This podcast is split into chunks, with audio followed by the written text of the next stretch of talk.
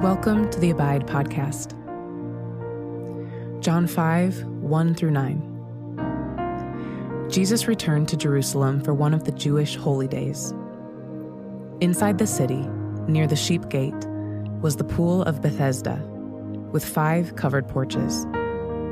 Crowds of sick people, blind, lame, or paralyzed, lay on the porches. One of the men lying there had been sick for thirty-eight years. When Jesus saw him and knew he had been ill for a long time, he asked him, "Would you like to get well?" "I can't, sir," the sick man said, "for I have no one to put me into the pool when the water bubbles up. Someone else always gets there ahead of me." Jesus told him, "Stand up, pick up your mat, and walk." Instantly, the man was healed.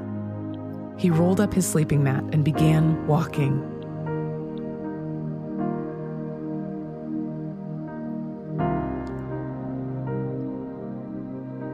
Do you want to get well? What an odd question for someone who has been paralyzed for so long. Isn't it obvious? Who wouldn't want to get well? But isn't it interesting, the way that this man can't seem to give a direct answer to Jesus' question? "Do you want to get well?" Jesus asks. "I can't," the man replies. Is it possible he was getting weary of getting his hopes up? That after so many years of being unable to walk, close to the promise of healing but unable to actually receive it, he couldn't even bring himself to express his desire, afraid that it would be unfulfilled yet again. Can you relate? Do you want to get well?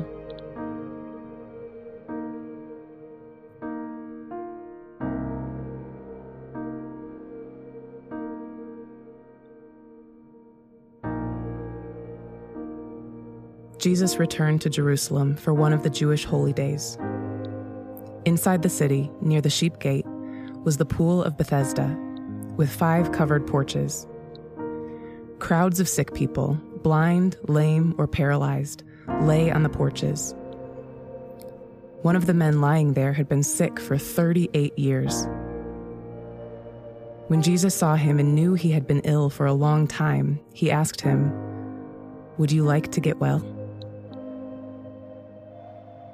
"I can't, sir," the sick man said, "for I have no one to put me into the pool when the water bubbles up. Someone else always gets there ahead of me." Jesus told him, "Stand up, pick up your mat, and walk." Instantly, the man was healed. He rolled up his sleeping mat and began walking.